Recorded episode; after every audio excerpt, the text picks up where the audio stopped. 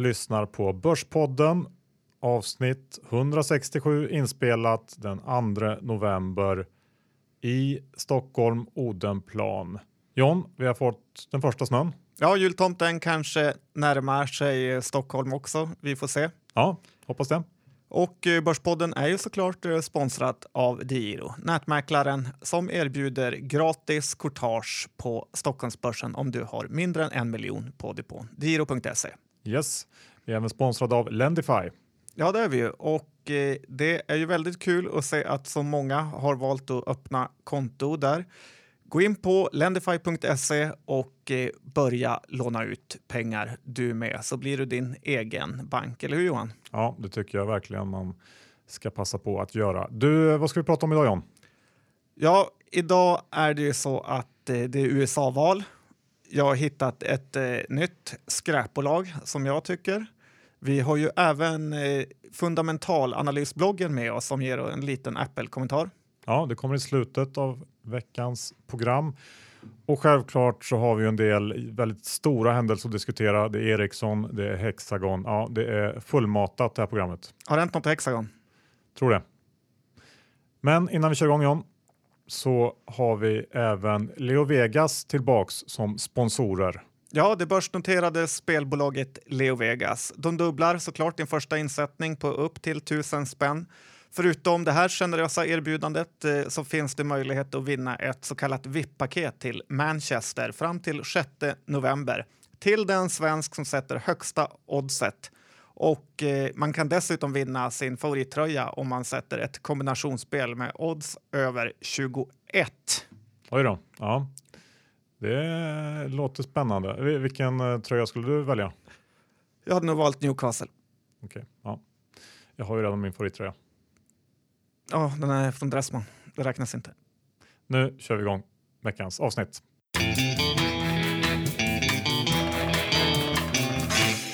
Johan, Dr. Bass Isaksson, index är i 1423 och vi har gått ner en del sedan förra veckan och det är lite oro ute i världen. Kan du guida oss? Ja, men börsen vill ju inte riktigt gå upp trots eh, monstersvag krona som vi haft. Det brukar vara bra för OMX.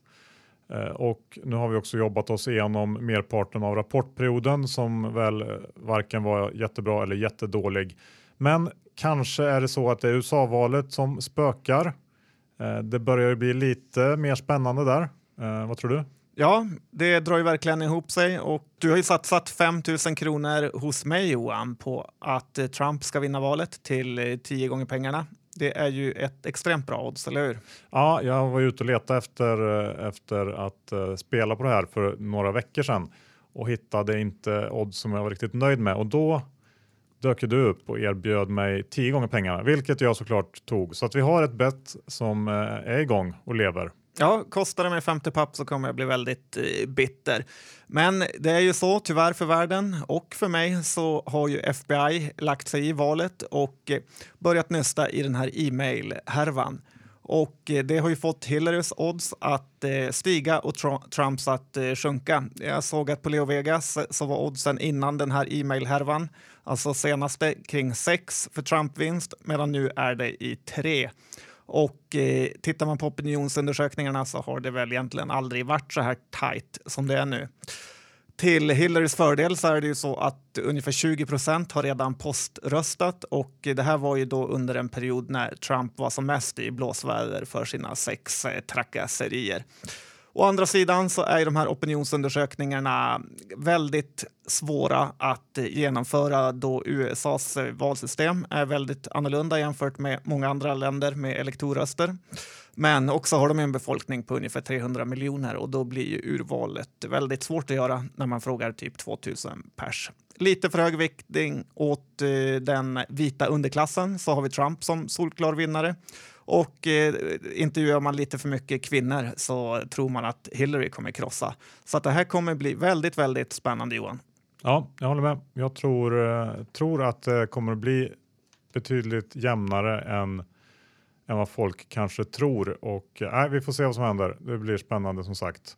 Och vid en eventuell Trump-vinst så är det ju många förståsigpåare som tror att eh, det kommer att skaka till ordentligt på världens börser och det kanske stämmer. Ja, man vill inte vara lång den mexikanska peson i alla fall när det där händer. För då blir det bittert att vara mexikan. Ja, det kanske skulle kunna vara ett köpläge i och för sig. Eh, om vi går över till Europa. Det har ju varit ganska tyst om de europeiska bankerna ett tag nu. Eh, Deutsche Bank har kommit upp lite grann från sina bottennivåer. Men tittar man till exempel i Spanien så noterade Banco Popular Español som är den fjärde största banken i Spanien ett nytt lifetime low eh, bara för eh, någon dag sedan. Det kanske var igår tror jag.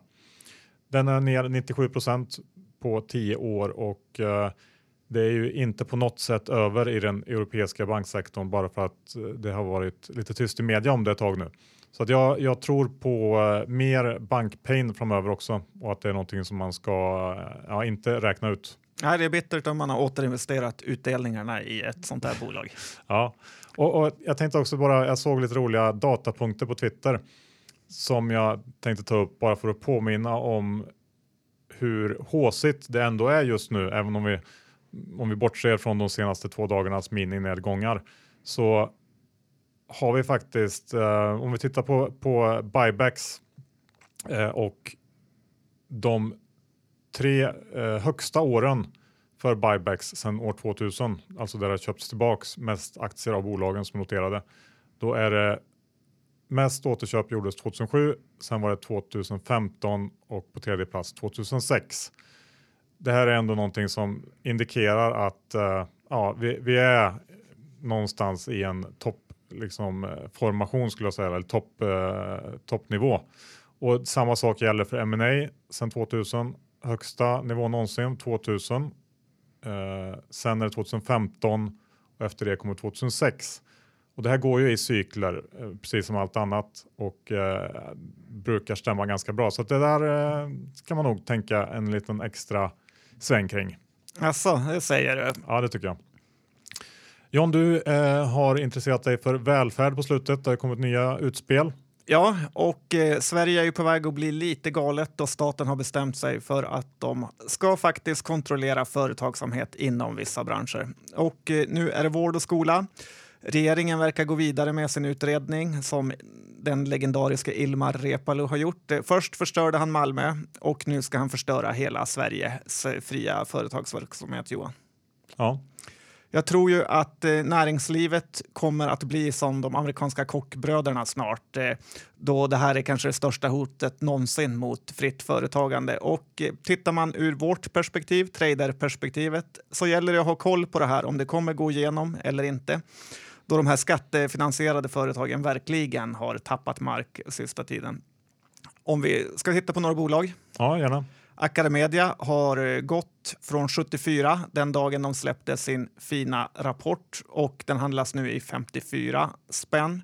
Capio hade sin eh, all time high på 64 och nu är den i precis tvärtom siffrorna, 46.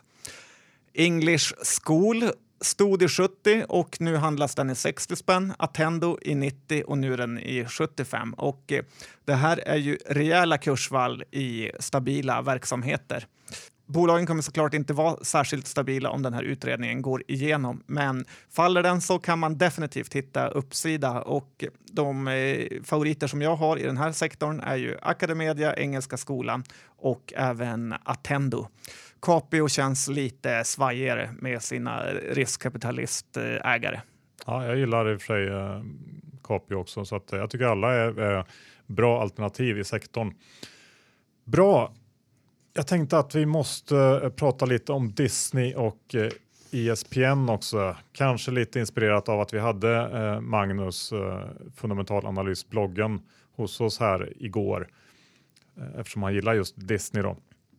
ESPN tappar nämligen abonnenter i rekordfart nu.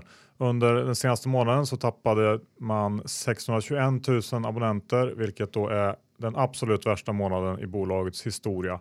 Och det är ungefär en dubbling mot eh, snittet under de senaste åren för att de har konsekvent tappat eh, tittare sista åren. Eh, och det här är väl ingenting som är unikt för ISPN utan eh, ett problem som all linjär tv möter. Men det som gör det lite extra allvarligt för ISPN det är att de har lyckats eh, förhandla till sig en väldigt stor del av kakan eh, när det gäller de de pengar som konsumenterna betalar för ett, ett paket, ett kabel-tv-paket. ISBN får faktiskt tre gånger så mycket som den näst dyraste kanalen får. Och eh, om den här trenden fortsätter med färre abonnenter eh, fortsätter ungefär i samma takt som den har gjort. Man har tappat 15 miljoner abonnenter på de senaste fem åren eh, och inte accelererar, vilket det faktiskt ser ut att göra nu, så kommer ISBN att landa på någonstans 85-86 miljoner abonnenter nästa år. Och de har samtidigt eh, guidat för att de kommer att lägga ungefär 7,3 miljarder dollar på sporträttigheter under 2017, vilket då blir ungefär vad de här 85-86 miljoner abonnenterna kommer att ge intäkter. Sen så är det såklart att de får in lite reklam, eh, kanske en och en halv, två miljarder dollar och eh, så har man också kostnader då. Så att någonstans här börjar man närma sig en punkt där eh, det snart inte går ihop längre. Och drar man ut det här några år till så kommer det definitivt inte att funka för ESPN.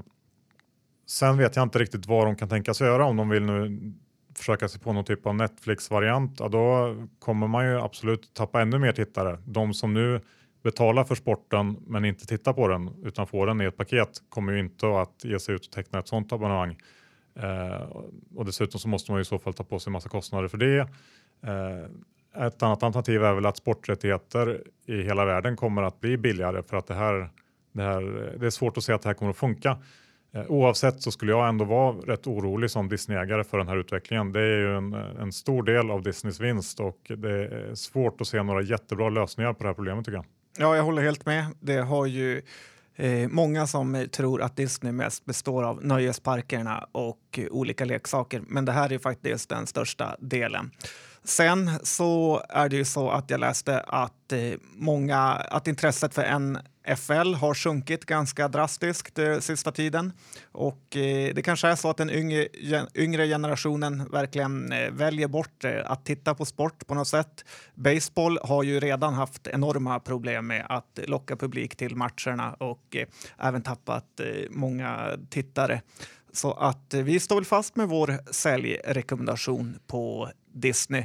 Och eh, sen har man ju även där hotet från eh, Youtube att Google skulle kunna köpa upp alla sporträttigheter och då får man köpa dem match per match eh, i, via Youtube eller någon liknande lösning. Och det här kommer ju bli bättre och bättre med tanke på hur tekniken eh, förbättras. Eh, för just nu är det ju lite för dåligt för att titta på sån eh, sport. Ja, spännande att följa. Du, ska vi gå in på veckans kanske absolut eh största händelse? Ja, den här Ola Rolén-härvan får ju en faktiskt att känna sig lite matt. Vid det här laget så vet väl alla vad det rör sig om. Men Johan, eftersom Börspodden är en full service provider så tänkte jag lite kortfattat eh, sammanfatta det här. Det norska EBM verkar tycka att Ola Rolén gjort eh, och eh, det är ju så att han har gjort, eh, de anser att han har gjort en insideraffär då han köpte Next Mixed Biometrics för ungefär 10 miljoner kronor eh, med ett styckpris på 45 kronor per aktie innan han köpte en stor post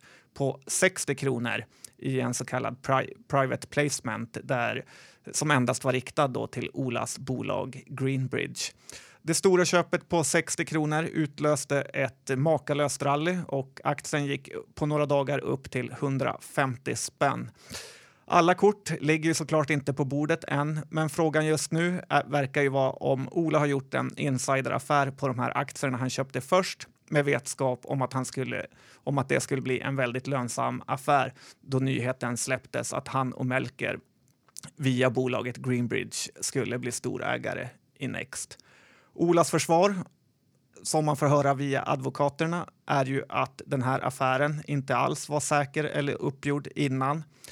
Han köpte aktierna och eh, därför eh, kunde han inte veta att han skulle bli bolagets största ägare. Vissa hävdar ju också att han skulle veta om den här stora affären med Dell, men det tror jag verkligen inte eftersom då skulle det ju vara uppenbarligen något fel att köpa även de här aktierna på 60 kronor.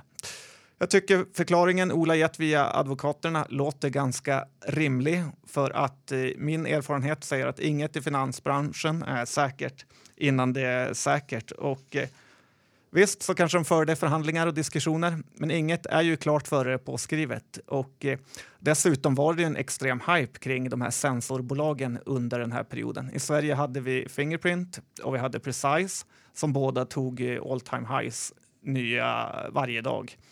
Norska EBMCD att Ola skulle frontrunna sitt eget och Melker Schörlings investmentbolag tycker jag verkar helt eh, tokig.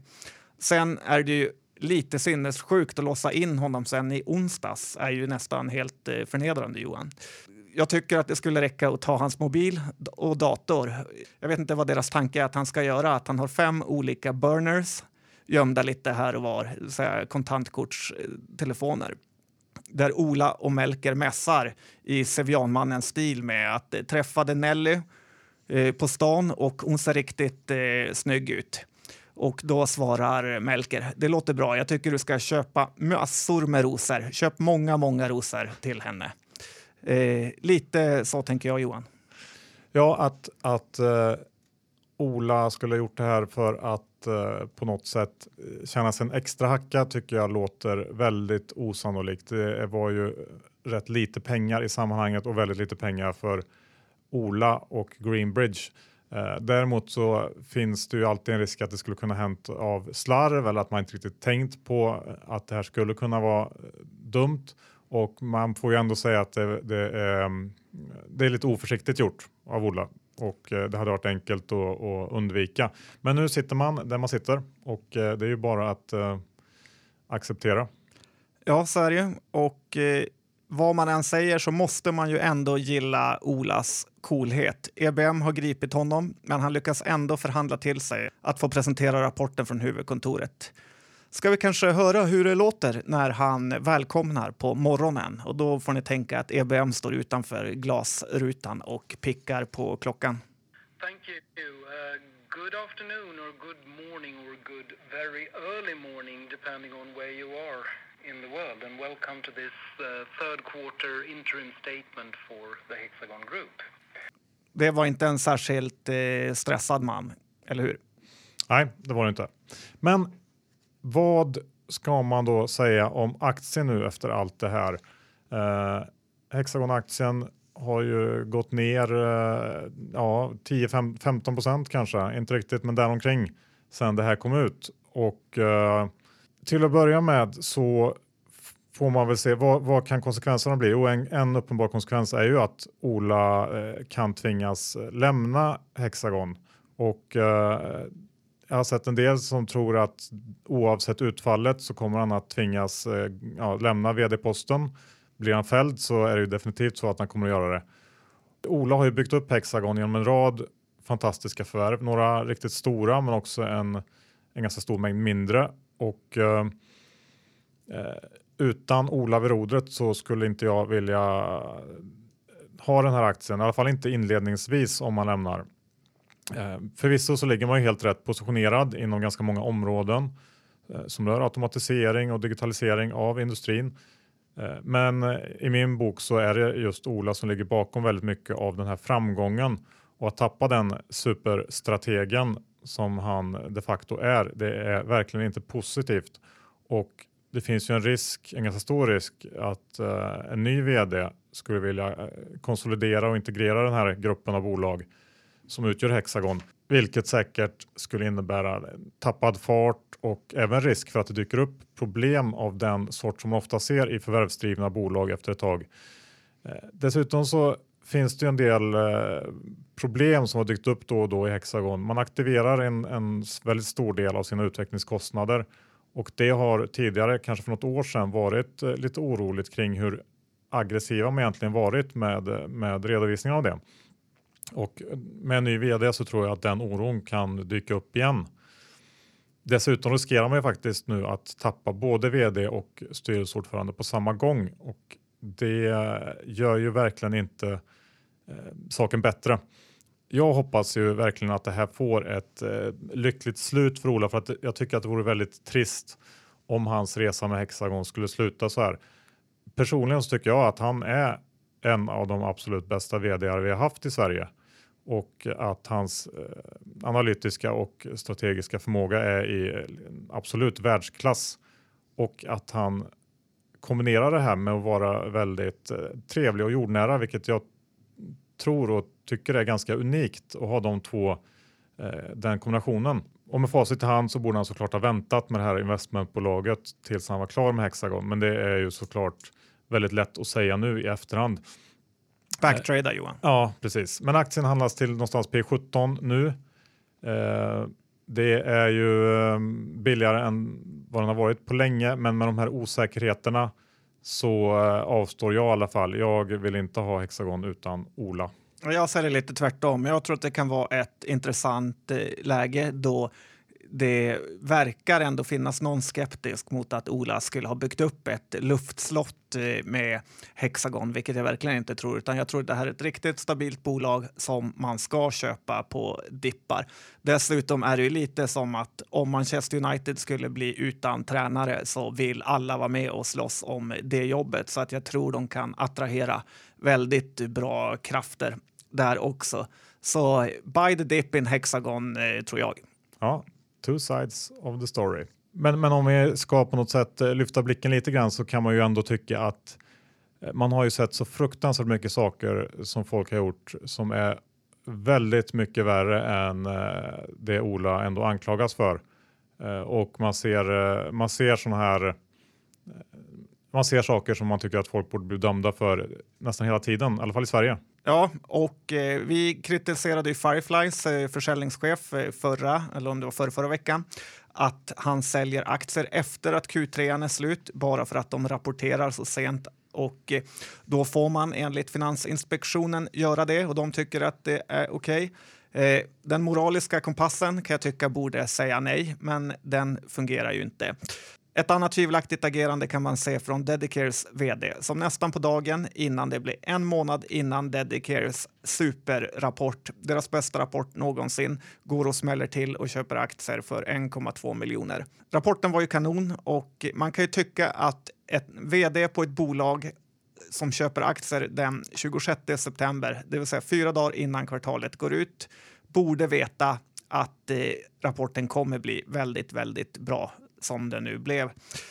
Det korrupta svenska etablissemanget tycker ju att eh, det här är helt eh, okej okay, då ingen gör någonting åt det. En bra enkel regel som skulle kunna minska det här fusket mycket mer och öka förtroendet för börsen vore ju om insiders i bolag bara fick handla till exempel en månad efter att eh, deras kvartalsrapport eh, har släppts. I USA finns det ju inte på världskartan att vd skulle kunna handla på sig aktier för miljonbelopp fyra dagar innan kvartalsstängning. Eh, Så jag säger Johan, skärpning Crooked Sweden. Ja, det där borde man titta på.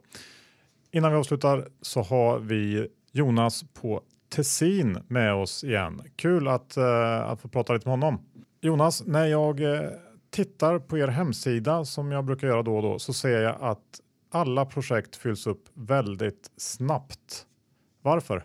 Ja, du har rätt, det går väldigt fort just nu. Vi har eh, fyllt upp allt ifrån liksom, eh, vindkraftverk till eh, hyresfastigheter till bostadsrätter. Så att eh, allt är väldigt populärt och jag tror att en stor anledning till det är att eh, man, vill, man vill bygga en fastighetsportfölj och få en exponering mot, mot hela fastighetssektorn. Eh, varierande löptider, avkastningsnivå och risknivå. Så att, det är nog därför. Vad har ni för case på gång nu? Eh, mycket på väg in. Eh, bostäder framför allt. Eh, har även ett projekt nu med handelsfastigheter. Ett av de här bostadscasen är, är egentligen ett, ett bolag som är på väg att noteras så att då kan man komma in tidigt också.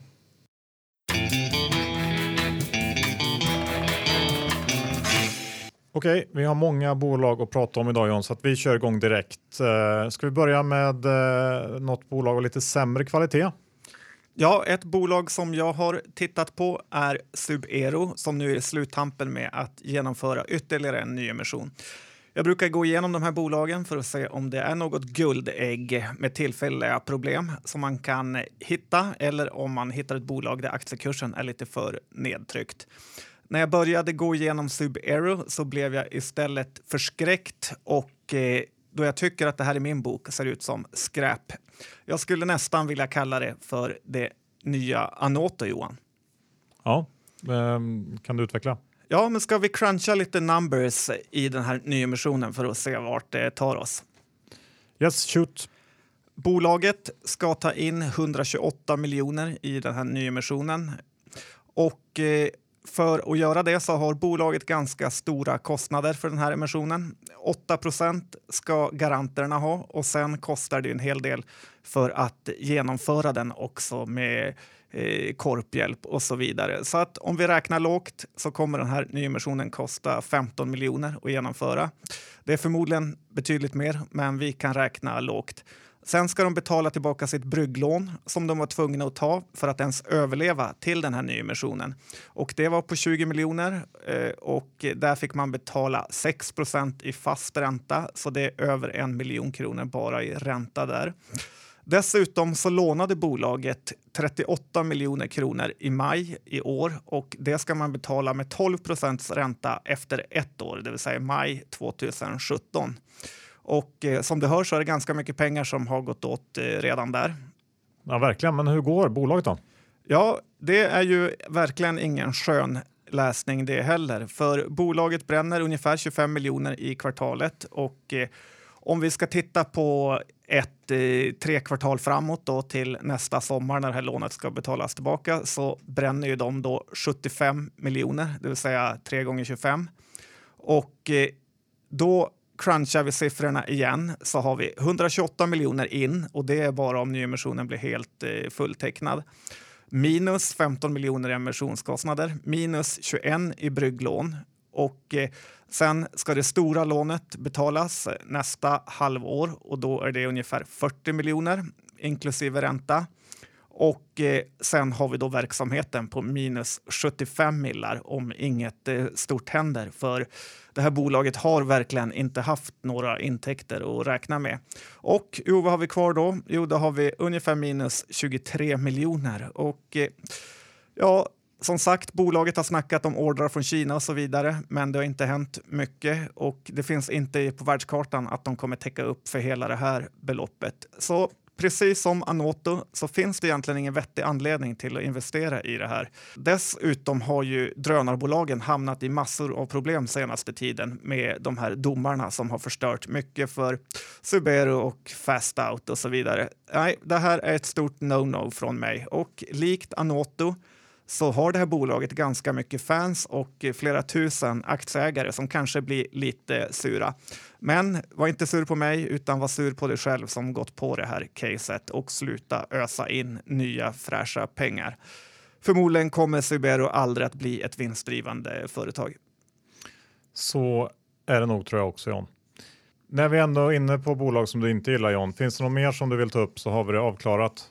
Ja, men det är rätt många så att, eh, då får jag prata mycket Johan. Du kanske vill bryta av med något gossigt först för att höja stämningen. Ska det? Ja. Uh, jag kan ta min take på det som har hänt i Ericsson. Ja, det vill vi höra. Ja, alla vet ju att Börje Ekholm blev Ericssons nya vd. Uh, ett besked som många tyckte var lite överraskande och kritiken har ju varit ganska stark uh, efter det här. Han har jobbat 25 år inom Investor och varit vd i tio av dem och även suttit i Ericssons styrelse de senaste tio åren. Och man kan ju såklart hävda att han är medskyldig till hur uselt Ericsson presterat de senaste åren.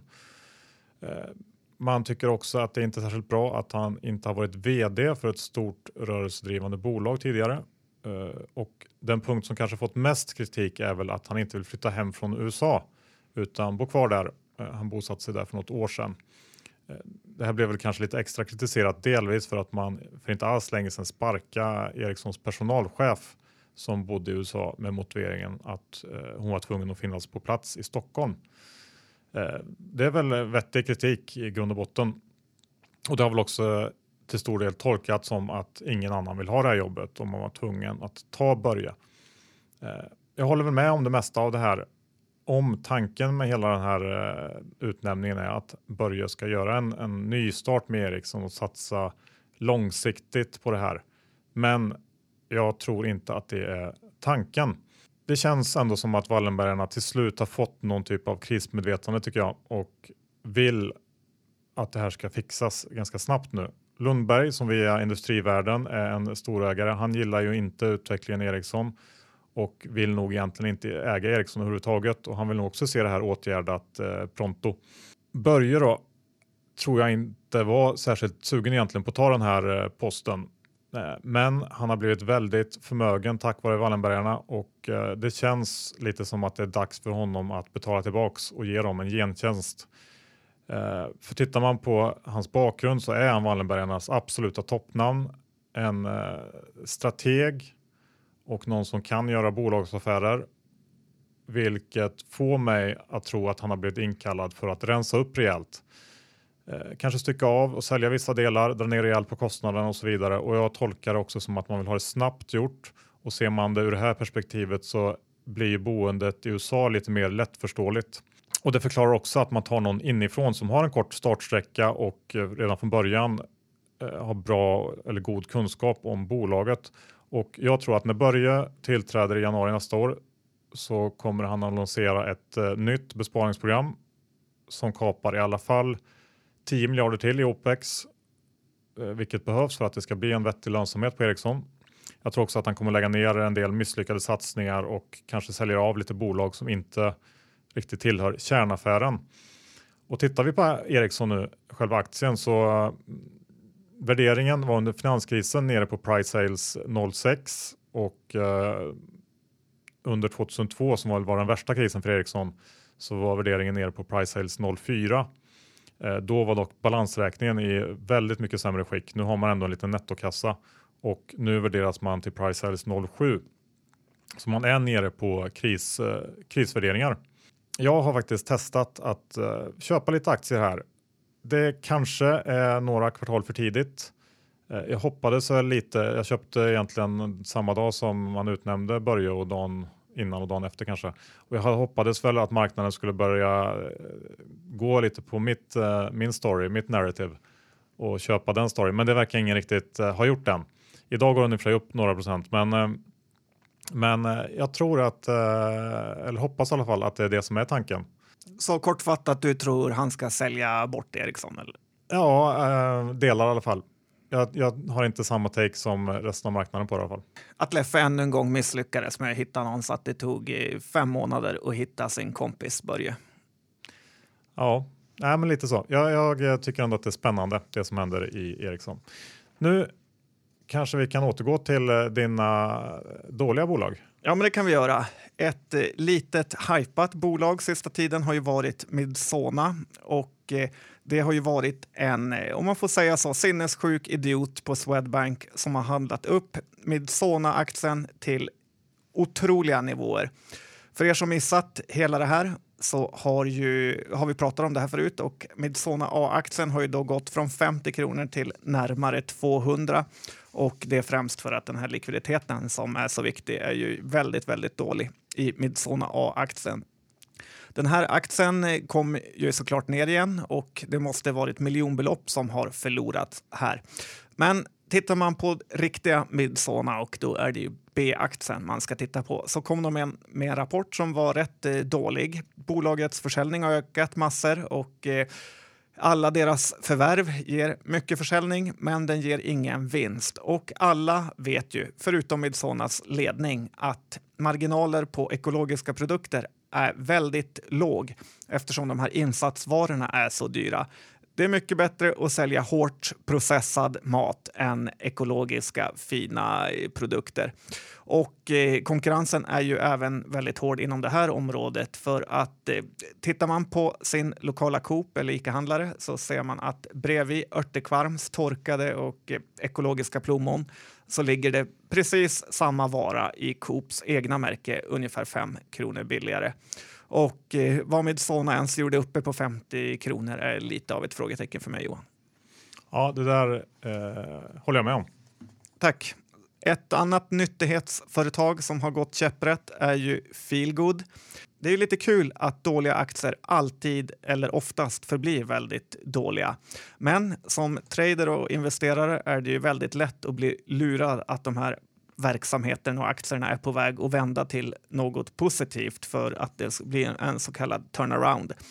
Feelgood är ju ett eh, praktexempel på det här. De har haft många usla rapporter i evigheters evigheter och eh, sen kom de med en fin Q2 här i somras. Aktien gick från 1,50 till 3,25 som högst där den stannade dagen innan rapport på spekulationer att det här skulle ha vänt. Då.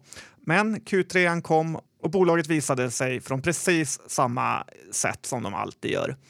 Skit ska skit ha, brukar man säga och eh, på något sätt är det här det som definierar Feelgood som förblir ett av börsens absolut sämsta bolag. Oj då, det var hårda ord. Ja, man blir trött på turnaround-case, Johan. Ja, det blir man. Har du något mer, något mer dåligt nu eller ska jag, är det min tur? Och vara negativ? Ja. Nej, inte än. Vi har ju, måste gå igenom WizKidsen från värdepapperets hetaste case, eh, Protector Försäkring, som kom med sin rapport i fredags har jag för mig. Den föll verkligen inte marknaden i smaken och rasade ganska ordentligt. Den har nu tappat 16 procent på ungefär en vecka och eh, det här understryker att det är väldigt mycket risk med aktier och även hur väl du analyserar och går igenom och läser på ett bolag så är det omöjligt att veta om aktien ska upp eller ner på rapportdag. Och det är ju sådana här kursfall som gör att jag lite har tappat tron på långsiktighet med aktier. Det är ju så mycket mer vinstdrivande att kunna handla runt en aktie, köpa, sälja, köpa, sälja än att bara hålla fast vid dem. För hade man sålt eh, sina protektor innan rapporten och köpt tillbaka dem nu så har man eh, bara där fått en årsavkastning, Johan. Så tyvärr är långsiktigheten död. Lite backtrading i det där argumentet kan jag tycka. Jag vet inte om jag helt håller med dig, men om jag ska eh, fortsätta snacka turnarounds och dåliga rapporter men ett bolag som jag ändå fortsatt gillar så är, måste jag ju ta upp Studsvik som kom med en, en riktigt dålig rapport för eh, en dryg vecka sedan och eh, aktien har backat lite efter det, vilket ju är välförtjänt. Och har man följt Studsvik ett tag så är man tyvärr ganska van vid att det här bolaget blandar och ger. Men jag tycker kanske inte att rapporten var riktigt så dålig som den först gav sken av. Eh, dels så fortsätter det här exportförbudet man har i USA för den väldigt lönsamma mjukvarudelen att hämma resultatet rejält. Och man redovisade faktiskt för första gången orderboken för den här delen och man eh, har nu en backlog på 26 miljoner. Och det här är pengar som eftersom det är mjukvara rinner rakt ner på eh, sista raden. Och resterande del i den, det affärsområdet presterade väl i linje med tidigare kvartal. Konsultdelen, den var också eh, en besvikelse, eller det var väl den största besvikelsen för min del. Beläggningen var riktigt dålig och eh, man har fått göra ytterligare personalneddragningar och då är det främst Tyskland som spökar. Eh, men man har fått in en ny vd för att eh, försöka få ordning på verksamheten. Vi får se vad det kan ge. Här kan jag tycka att man borde ha varit lite mer proaktiv eftersom att eh, vi under en ganska lång period sett problem i just Tyskland. Sen ska det också sägas att en hel del affärer verkar hamnat på eh, fel sida kvartalsstrecket som man brukar säga. Vilket i mindre bolag eh, gör ganska mycket för resultatet i ett enskilt kvartal. Eh, om man ska ta någon positiv punkt av rapporten så är det väl att intresset för deras Tor-teknik eh, verkar ökat och det, den delen är väl något som inte alls värderas egentligen på börsen idag men som har potential att ge väldigt stora intäkter om det lossnar. Men sammanfattningsvis så har jag inte mm, egentligen ändrat min uppfattning eh, kring det här caset. Jag ligger kvar med mina aktier och eh, som, som det ser ut tidigare så är det fortsatt utmanande marknad på kort sikt, men på lång sikt så tror jag att möjligheterna är väldigt stora och framförallt så är resultatpotentialen mycket stor. Börsvärde 480 miljoner, nettokassa en fastighet som är värd några hundra miljoner och en verksamhet som borde kunna gå bättre. Ja, det låter ju intressant. Eh, personligen så har jag tappat tron på Studsvik och deras ledning. Mycket låter lite som eh, bortförklaringar. Å andra sidan är jag inte känd för min långsiktighet heller. Vi får se nästa kvartal helt enkelt. Ska vi gå vidare John? Ja, det tycker jag. Vi har mycket att prata om. Medivir sålde Biofausia och fick in nästan 800 millar för det när Karo Pharma köpte. Anders Lönner är i farten och sprider pengar omkring sig hej vilt. Båda aktierna gick upp på den här affären, så det kan man väl tycka är shareholder value. Men egentligen så tycker jag ju att det är Medivir som är vinnaren på den här affären och blir av med en riktig surdeg egentligen som aldrig har presterat något. Biofausias affärsidé att parallellimportera läkemedel känns ju bara sämre och sämre för varje år som går i och med hur världen blir globaliserad. Det är lite grann som att köpa in Nintendos från USA och sälja dem på gula tidningen. Det funkade 94 för Fredrik Wester, men det är ingen fräsch affärsidé längre. Medivir däremot bestod ju innan den här affären av cirka en miljard i cash. Nu får de 700 fräscha till. Eh, de har lite kortfristiga skulder, men bolaget har ett börsvärde på 2 miljarder och en nettokassa då på ungefär en och en halv. Så här kan man tycka att det borde finnas lite uppsida. Skräcken är ju såklart att de köper något konstigt för de här pengarna, men hittills verkar Medivirs vd hålla i cashen. Ja, möjligt att eh, det finns lite värde att hämta där. Jag har kikat på Storebrand som vi rekade för ett år sedan. Ja, de är väl lite vinnare på högre räntor. Ja, men precis. Då stod den strax under 30. Nu är den uppe kring 41-42 kronor. Eh, de kom med rapport Q3 nyligen och det här Solvens 2-ratiot eh, som man fokuserat så mycket på fortsätter att förbättras. Och ja, den omvandling som det här bolaget jobbat med under de senaste åren börjar faktiskt eh, ge resultat. Eh, aktien handlas fortfarande till ensiffriga multiplar och eh, det ser ut som att man kan börja dela ut pengar igen, vilket väl skulle kunna vara nästa trigger för den här aktien. Och precis som du sa nu, som vi sa även förra gången vi tog upp caset, så är det här en hedge emot just stigande räntor och eh, ingen verkar ju tro att det kan hända någonsin. Vilket bara det antagligen gör att det är vettigt att hedga mot just det och köpa Storebrand. Ja, det kan låta som en smart grej. Ja, svårare än så behöver det inte vara.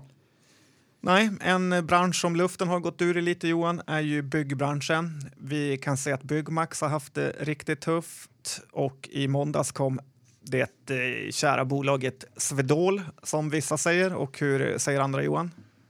En del säger Svedol, men det, jag vet inte, det tycker jag låter som någon slags konstig docka. Ja, eh, jag ja. säger Svedol. Ja, det gör jag. Och eh, den här rapporten var väl lite sämre än man hade hoppats på. Det rörde sig kanske mest om engångskostnader, men ibland är det så här att rapporttillfällen används i vissa bolag där likviditeten är dålig. Att man kan få på rapportdagen en chans att trycka ut stora mängder aktier om man vill det. Swedol tappade rätt mycket på rapportdagen och har fortsatt ner. Lite, sak, eh, lite samma sak hände i Byggmax eh, och eh, egentligen är det väl bara BB Tools som har klarat sig av de här bolagen och jag tror personligen att det här bolaget är nästa man till rakning. Jag kan inte se att BB Tool ska kunna hålla sig kvar på nivåer kring 190-200 när deras peers rasar. Men i de här bolagen är det nog bäst att avvakta då det kan bli extremt dyrt att börja köpa in sig i den fallande kniven.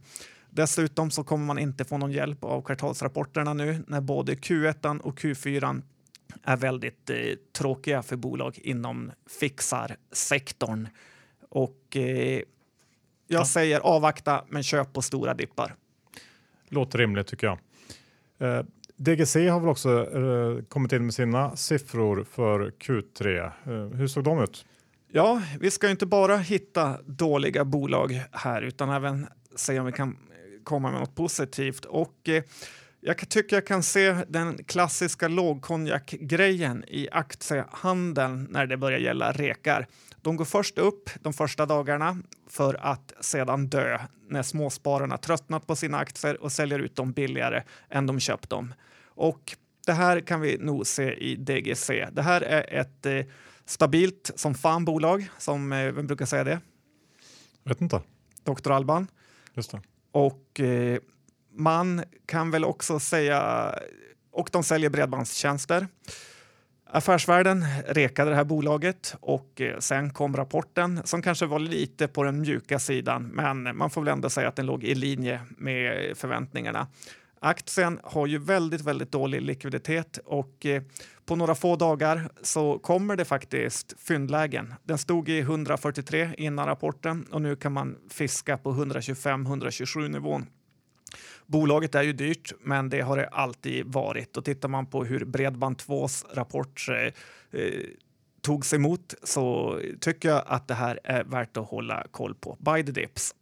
Mm, jag håller med och det här är ju någonting som man kan stoppa in i portföljen och inte behöva oroa sig så mycket för eller bry sig så mycket om för det är ju stabilt som fan som du sa. Ja, om man inte tappar tron på långsiktighet.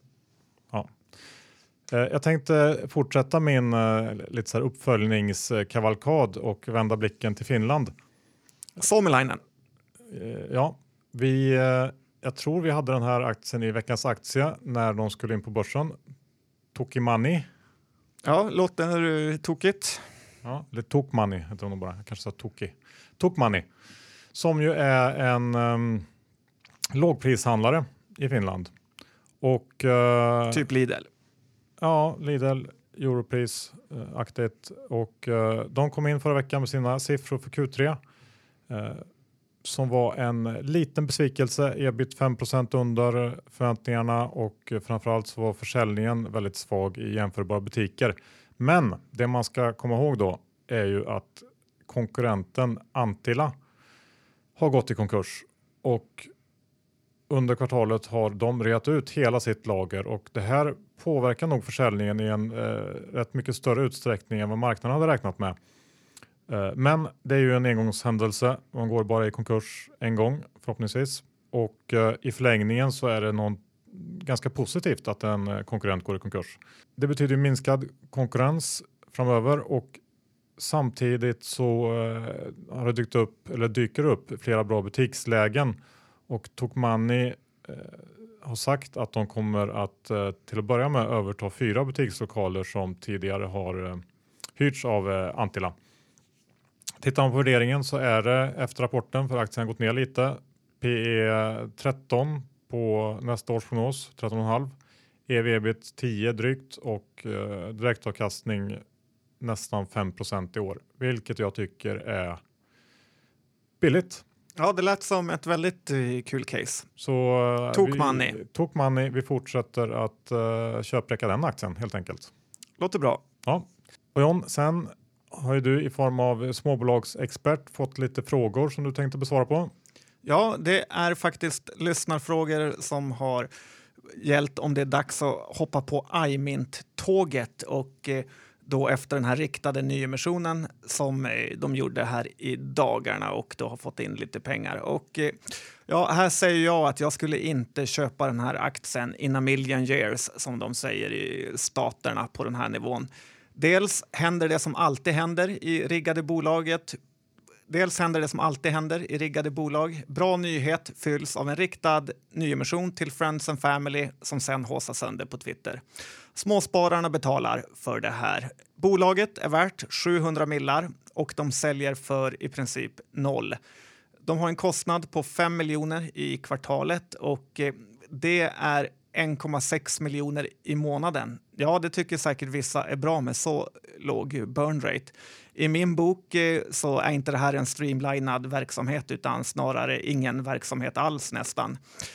Om bolaget gör av med 1,6 miljoner i månaden så ryms det i ett litet garage och att det ska värderas till 700 håller jag inte med om.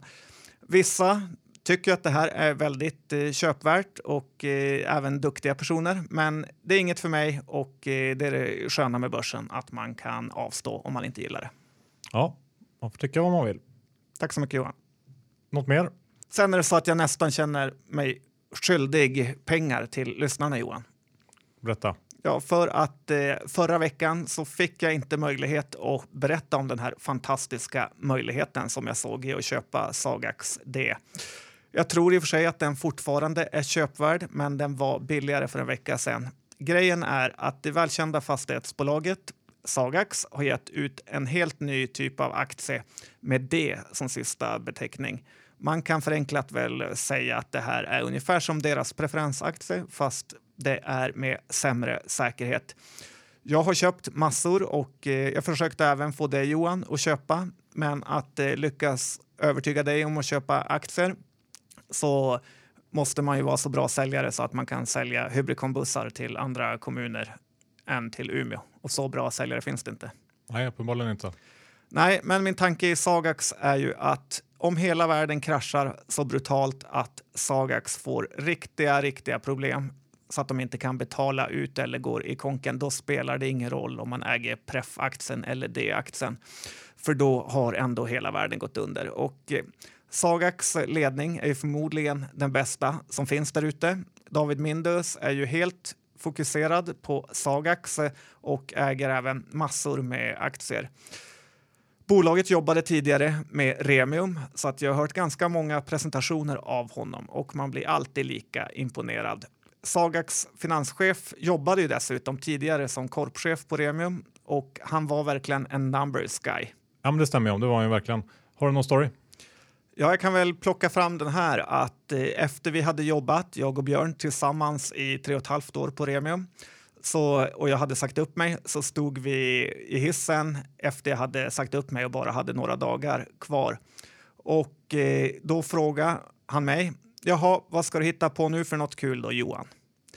Det blev en lite awkward moment eh, då jag fick berätta att jag hette John faktiskt. Ja, han kanske fokuserar på det viktiga. Ja, och eh, det får vi tacka för nu. Nej, men hur som helst så ska man ha en ränteaktie så tycker jag att det är Sagax det som gäller i det här läget. Eh, och det är möjligt att aktien kan falla tillbaka lite närmaste dagarna då de eh, aktierna utan företräde kommer ut så att folk lättar lite. Aktien ger 2 kronor i utdelning per år uppdelat i fyra gånger med första utbetalning 30 december. Johan. Där ser man. Bra. Då släpper vi på lite Apple-snack med fundamentalanalysbloggen. Välkommen tillbaks Magnus. Tack så mycket. Du var här för ungefär ett år sedan och då snackade vi ju bland annat om Apple. Därför tänkte vi att det skulle passa bra att vi får en uppdaterad syn nu när de har släppt sin eh, kvartalsrapport också nyligen. Jättekul att vara här igen och eh, vilken fin studio ni har fått. Jag måste säga att det är ju helt annat än eh, situationen var förra året. Ja, glädjande att det går så bra för er killar. Tack så hemskt mycket. Men Apple, vad säger du om eh, rapporten? Du var positiv för ett år sedan ungefär. Har din syn förändrats? Nej, jag skulle nog säga att jag är ganska oförändrat positiv till Apple. Sådär. Sen kanske min syn lite grann på hur eh, företaget utvecklas och sådär eh, har förändrats. Jag eh, tror och hoppas att marknaden börjar ta till sig att eh, Apple ju faktiskt är nu en ja, har börjat bli lite mer som en sån här eh, maskin som eh, tuffar på ganska mycket. Men väldigt många var oroliga förra, ja alltså nu har jag varit orolig i flera år för att, Eh, åh, titta, ja, de fick eh, iPhone och den stora grejen och så där och det kommer ju att gå ner nu och så vidare. Men även om vi såg ett tapp förra året då med 6S som ersatte iPhone 6 som ju var en uh, ofattbar succé och vi såg en nedgång så tror jag nu att marknaden har sett att det blev inte kanske så jättestor nedgång egentligen utan uh, det var lite svagare år och av allt att döma så är man ju tillbaka på banan och jag tror att marknaden mer och mer kommer att se Apple som ett företag med återkommande intäkter och det kan ju göra att man eh, värderar upp PMS mot de kanske 12-13 de har legat och harvat på rätt länge. Återkommande på så sätt att eh, de som köper en telefon köper en ny Apple vartannat, eh, vart tredje år eller? Ja, faktiskt. Jag menar, de låg ju förut på strax under 24 månader. De allra flesta kunder uppgraderade efter mindre än 24 månader. Nu ligger de på drygt 24 månader. Men det är ju helt uppenbart att det krävs inte några jättelika förnyelser utav som många har väntat på och tyckt att ja, men det här var inte så stor skillnad. Det krävs inte så jättemycket. Har man börjat köpa Apple så fortsätter man köpa Apple. Och det är ju inte bara iPhone, även om iPhone nu är två tredjedelar av intäkterna och ännu mer av vinsten så är det ju ändå så att äh, Apples andra produkter då som framförallt iPad har ju haft några, ett par svåra år nu men det, det beror ju inte på att äh, kunderna går över till Samsung och så vidare eller Google-produkter och så utan det beror ju bara på att en iPad har det visat sig att den Eh, uppgraderar man mycket mer långsamt, kanske vart fjärde år, kanske rent av vart femte år. Men man uppgraderar. Sen tycker man att nu är den här seg, jag köper en ny. Vi har ju sett sam exakt samma sak med Macintosh som har minskat lite grann det senaste året. folk uppgraderar ju. Förr eller senare så köper folk en ny och de håller sig till Apples grejer. Och jag tror att eh, det är den ena sidan av det hela. Men det som man absolut framförallt ska hålla ögonen på vad det gäller Apple nu det är ju services segmentet som har seglat upp nu som det näst största och gått om både Macintosh och iPad. Och services är ju allt det som man köper till sina Apple-produkter. Det är garantier som ju naturligtvis har en fantastisk marginal. Det är um, App Store, intäkterna då som man får när man uh, säljer med 30 procenten av försäljningssumman som går direkt till Apple. Det är iTunes, Apple Music och Apple Pay. Och till exempel Apple Pay det är fortfarande väldigt lite men det växer ju något så ofattbart. Jag tror att man hade en 500-procentig uppgång mot förra året i senaste kvartalet och det var väl så att man hade större intäkter enbart under september månad i år än vad man hade under hela förra året när man lanserade Apple Pay. Så jag menar, det är inte alls några i sig, var och en av de här är inte några jättegrejer men services totalt växer nu med över 20 procent per år och eh, det är ändå en 14 procent av eh, intäkterna men det är ju betydligt mer än 14% av vinsten för eftersom marginalen är otroligt stor. Och det här kan ju egentligen fortsätta växa väldigt länge och det har ju liksom inte, det, det, just nu är det en accelererande tillväxt i det. Så det Apple är ju fortfarande världens eh, största företag med ett eh, börsvärde på cirka 600 eh, miljarder dollar. Eh, hur ser du på värderingen? Den är kring P12-13 sa du. De har direktavkastning kring 2 procent.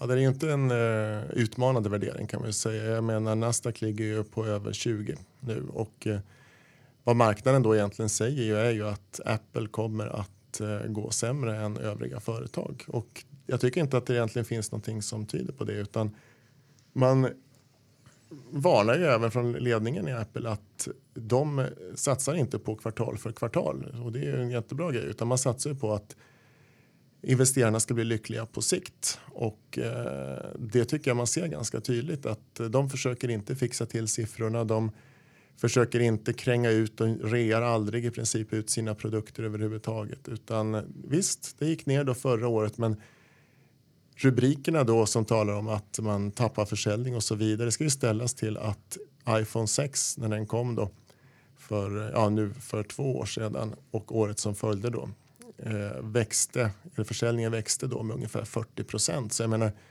om man sen då tappar efter att ha vuxit 40 procent så är inte det en katastrof på något sätt utan det visar ju bara att det är en väldigt eh, ojämn försäljning. Och det är samma sak med deras julkvartal som ju är naturligtvis eh, gigantiskt stort. Jag menar det, så funkar Apple helt enkelt. Det varierar. Men, men eh, kommer det någonting nytt då bakom här eller räcker det med iPhone? Vi har ju den här smarta klockan som ändå inte blev en jättesuccé måste man väl eh, erkänna jag, jag, tror ju just nu då väldigt mycket på servicesegmentet och det är ju inte det allra sexigaste man kan hålla på med men eftersom de har en fantastisk marginal och en fantastisk tillväxt så är det nog det som är den stora grejen just nu hos Apple. Eh, klockan, jag äger själv den första versionen och jag tycker att det är en jättebra produkt faktiskt. Eh, det är oerhört praktiskt och eh, har koll så pass väl på hur mycket man rör sig och eh, sen också eh, många andra funktioner som man ja, inte förväntar sig alls av en klocka i annat fall. Då. Att man missar aldrig längre några samtal, man missar inte sms och sådana grejer. Och jag tror inte att problemet med klockan det är att många liksom drog slutsatsen ja det här är det som kommer nu ska ersätta iPhone men det är fullständigt omöjligt. Jag menar, även om den hade sålt väldigt bra så kan det ju inte komma i närheten av iPhone och dessutom ska vi tänka på att iPhone under nästa år då kommer att eh, fylla tio år iPhone i början var ju en liten pytte, nischprodukt. Det var ju ingenting emot deras försäljning av iPod som ju nu är, ja, finns fortfarande men är helt, helt oviktigt naturligtvis för företaget. Och jag tror att eh, klockan kommer man fortsätta med. Man kommer att eh, bygga vidare på den och jag tror att den kommer att bli bättre, klart bättre eh, efter ett par uppgraderingar. Precis som det är bara att titta på iPod och iPhone hur gräsliga de såg ut de första två. Den kommer att bli mycket tunnare och eh, nya versioner nu också med helt vattentät och bättre koll på hur man rör sig, inbyggd GPS och så vidare. Det, jag tror det går åt rätt håll men det är absolut inte någon ny dundersuccé utan det är en kompletterande produkt och eh, ja, ska nog ses som det. Det är en intäkt. Sen ska man ju tänka på att i, mätt i antal sålda klockor som de skulle vara en vanlig klocktillverkare så är de ju en av världens största Apple idag. Nu ska man ju inte jämföra med eh, dyra klockor och så där, det är helt andra produkter men rent faktiskt så är de ju ett stort klockmärke direkt så fort de satte igång så blev de ett stort klockmärke. Men... Vad säger du om eh, Tim Cook då? Han har varit vd i fem år nu. Är, det, är du nöjd med honom först och främst eh, som vd efter Steve Jobs? Ja, absolut. Problemet, med, eh, ja, problemet för honom var ju naturligtvis att eh, ersätta en sån ikon. Jag menar, eh, jag tror ju, man kanske sa när jag var här i podden förra gången då att Steve Jobs kommer att gå till historien som en av de absolut största företagsbyggarna i världen. Det är liksom, man kommer om 50 år kommer man fortfarande att skriva böcker precis som man skriver det om, om ehm, Ford och andra. Och eh, det var den stora grejen för honom, eller som gjorde det svårt för honom att man hela tiden då sa att och titta, det är inte som förr och så vidare. Men samtidigt eftersom man ska ju, det är lätt att i efterhand då bara liksom hylla någon som har gjort så mycket och så där så får man ju tänka på att ja, som aktieägare och så där så är nog Tim Cook en bättre vd ändå. Han, han eh, är mer balanserad där att han vill ha en utdelning. Han vill att man ska köpa igen, åter aktier. Och man har ju köpt oerhört mycket. Det är en 20 procent man har makulerat nu av det ursprungliga antalet aktier som man har. Och nu senaste kvartalet var det också var det 1,5 procent av totala antal bara på ett kvartal.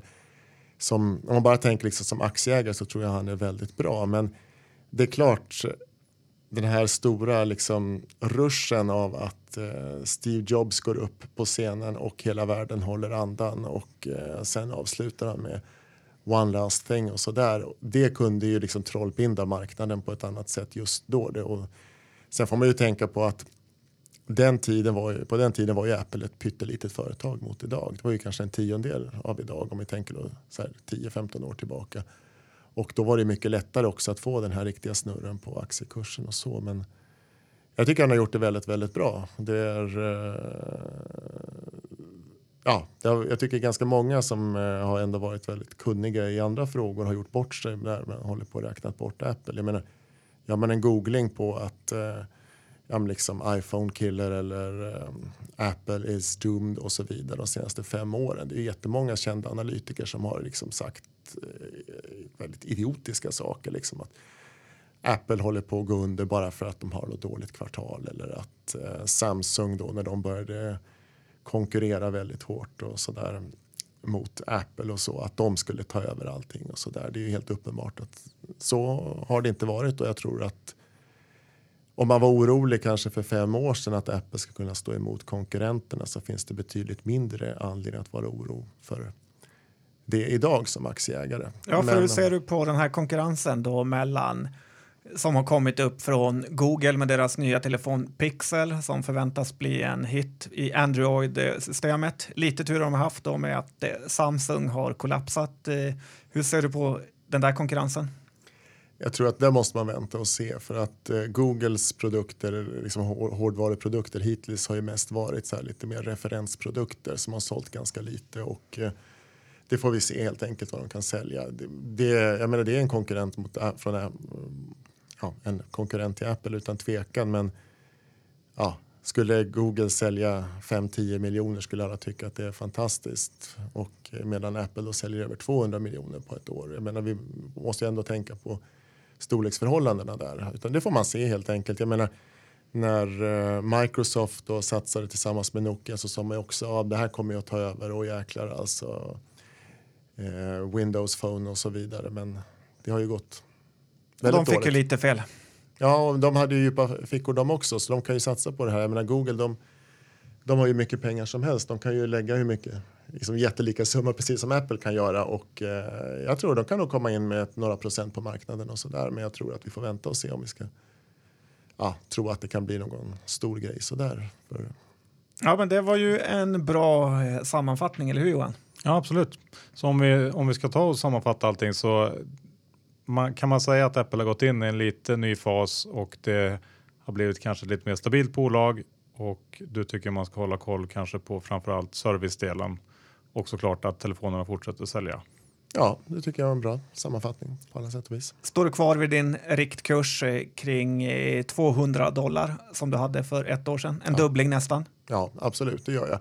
Det jag kanske var otydlig med när jag var med förra gången i podden, vi pratade om riktkurser och så här, det är att mitt, mitt eh, eh, ja, min tanke är ju de närmaste tre till fem åren eller någonting sånt när det gäller riktkurser och så där. För det är det liksom, det är så jag köper aktier. Liksom, eh, jag är så van vid det här laget att det går dåligt efter att man har köpt och så där. eh, Apple kommer inte att eh, öka med 100% på ett år. Det skulle vara oerhört eh, konstigt om de skulle göra det. På, men det är väl också så där som att eh, ja, det visar sig oavsett vad det handlar om att man överskattar väldigt ofta vad ett företag kan göra på kort tid, på ett år. Men man underskattar väldigt mycket vad de kan göra på längre tid, kanske fem års sikt och så där. Och jag tror att Apple är det är, en ganska, det är ganska tryggt att hålla i handen för den som eh, vill satsa på amerikanska eh, aktier. Faktiskt. Och dessutom kommer vinsterna i dollar, vilket vi i Sverige har fått skörda stora frukter av sista tiderna. Härliga tider. Bra, tack så mycket Magnus. Vi får väl kanske ta och boka in en eh, tid nästa år igen och se hur det har gått då. Jag kommer gärna tillbaka. Ja. Och för den som är intresserad av att um, läsa mer av vad Magnus tycker så har du Fundamentalanalys-bloggen. Yep. En ja. av Sveriges bästa.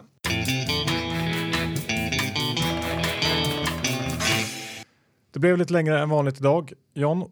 Ja, men det här är ju lite av ett premiumavsnitt. Eh, för händer det mycket så måste man rapportera mycket. Det måste man. Man kanske kan dela upp det i två lyssningar om man inte orkar hela. Ja, det är bra för staten med. Ja. Tack Diro. Ja, gratis courtage om du har under en mille på depån. Ja. Diro.se. Och eh, tack Lendify. Ja, in och låna ut lite flis till dina medmänniskor. Om du har pengar så är det taskigt att inte låna ut pengar, som Filip Engelbert sa. På lendify.se kan du bli ditt eget låneinstitut. Och eh, det är ju kul att vi har med oss Leo Vegas igen. Jag funderar faktiskt lite på att uh, sätta en slant på att Zlatan gör mål i nästa match. Jag tror att det är dags nu. Ja, på leovegas.com får du många bra odds och uh, ja, jag hoppas bara att vår kära Hillary kan vinna så jag inte behöver ge bort alla mina pengar till dig. Och sist men absolut inte minst, tack Tessin. Gå in på tessin.se, kolla in vilka projekt de har igång. Det finns eh, en hel del intressanta grejer på gång där nu och eh, ja, kika in. Ja, det är faktiskt kul att ha byggt upp sin egen fastighetsportfölj. Jag stoppade in lite pengar idag i deras Jehovas vittnen-projekt i Umeå som jag har gått förbi i ungefär 20 år av mitt liv. Kul att äga en del av sin barndom. Lite så Johan. Ja. Men jag var inte med i Jehovas tillägg. Ljug inte. Vi får inte heller glömma att gå igenom vilka aktier vi äger eller är korta i dagens avsnitt. Jag är då lång eh, Studsvik såklart och även Ericsson. Hur ser det ut med dig? John? Ja, det vill du gärna veta och jag har köpt väldigt mycket Sagax D-aktier som jag har. Och även DGC har jag i min lilla väska som de säger på Twitter. Bra, då var det avklarat. Tack så mycket för att ni lyssnade. Vi hörs om en vecka igen. Ja, gör hemläxan och kriga på.